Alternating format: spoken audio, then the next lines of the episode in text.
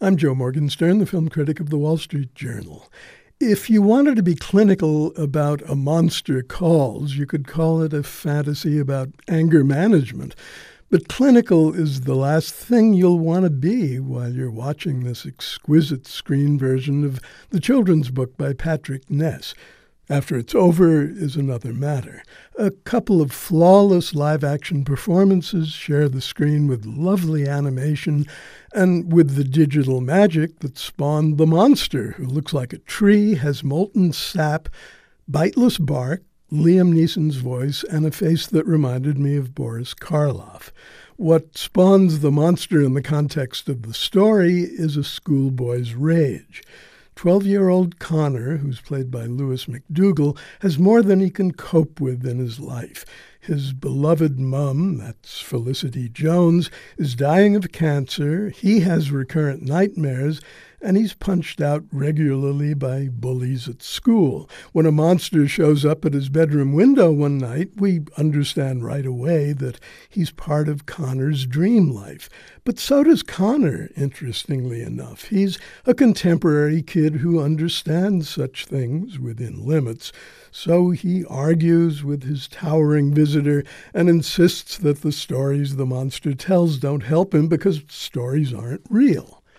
But the stories are real enough to give Connor hope for his mother's recovery and stirrings of courage for himself. He begins to go along with them, and we do too, because we're under the spell of the animated art which summons up shimmering visions of bygone eras from the Middle Ages to the Industrial Revolution.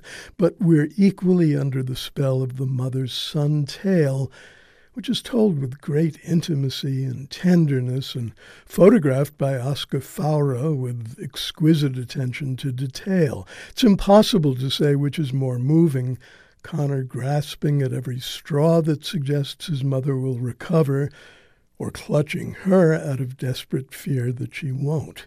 The director was J.A. Bayona. It's his third feature, and it confirms the sensitivity and impressive technique that distinguished his previous film, The Impossible. That's the one in which a mother, played by Naomi Watts, is torn from her husband and sons by a tsunami in Thailand.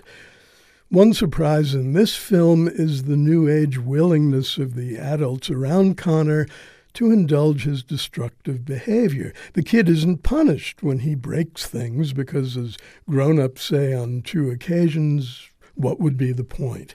Everyone understands that his anger is the result of his mother's illness. Another surprise is how the monster eventually reveals himself to be not only a product of Connor's imagination, but a therapist in disguise dispensing psychological truths along with those empowering stories. The therapeutic syrup flows pretty heavily at times, but that's the nature of the beast. If you're visited by a monster, you want him to be an enlightened one. I'm Joe Morgenstern. I'll be back on KCRW next week with reviews.